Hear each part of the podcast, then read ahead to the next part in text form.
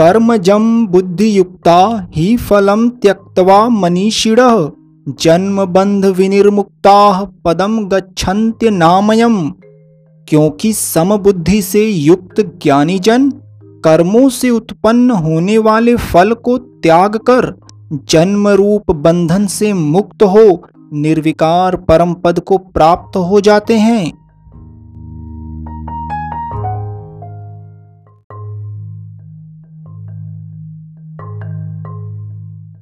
यदा ते मोहकलीलं बुद्धिर्व्यतितरिष्यति, तदा गंतासि निर्वेदम श्रोतव्यस्य श्रुतस्य च।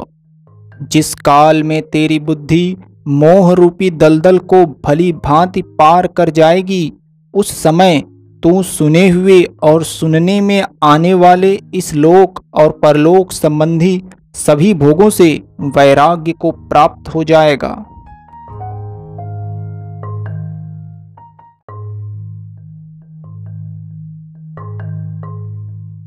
श्रुति विप्रतिपन्ना ते यदा स्थास्यति निश्चला, समाधावचला बुद्धिस्तदा योगम वाप्स्यसि।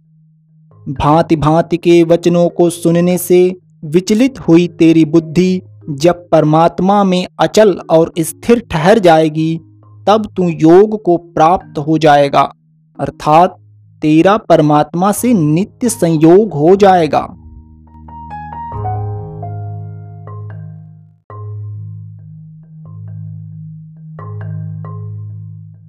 अर्जुन उवाच।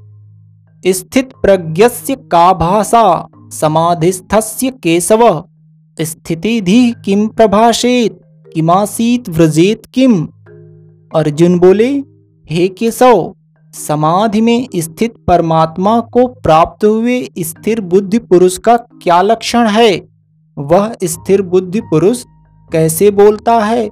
कैसे बैठता है? और कैसे चलता है?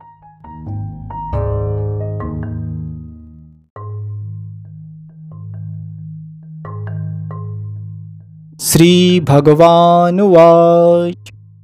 प्रजहाति यदा कामान् सर्वान् पार्थ मनोगतान्, आत्मीयवात्मानां तुष्ट स्थित प्रज्ञस्दोच्यते श्री भगवान बोले, हे अर्जुन, जिस काल में यह पुरुष मन में स्थित संपूर्ण कामनाओं को भली भांति त्याग देता है और आत्मा से आत्मा में ही संतुष्ट रहता है उस काल में वह स्थित प्रज्ञ कहा जाता है।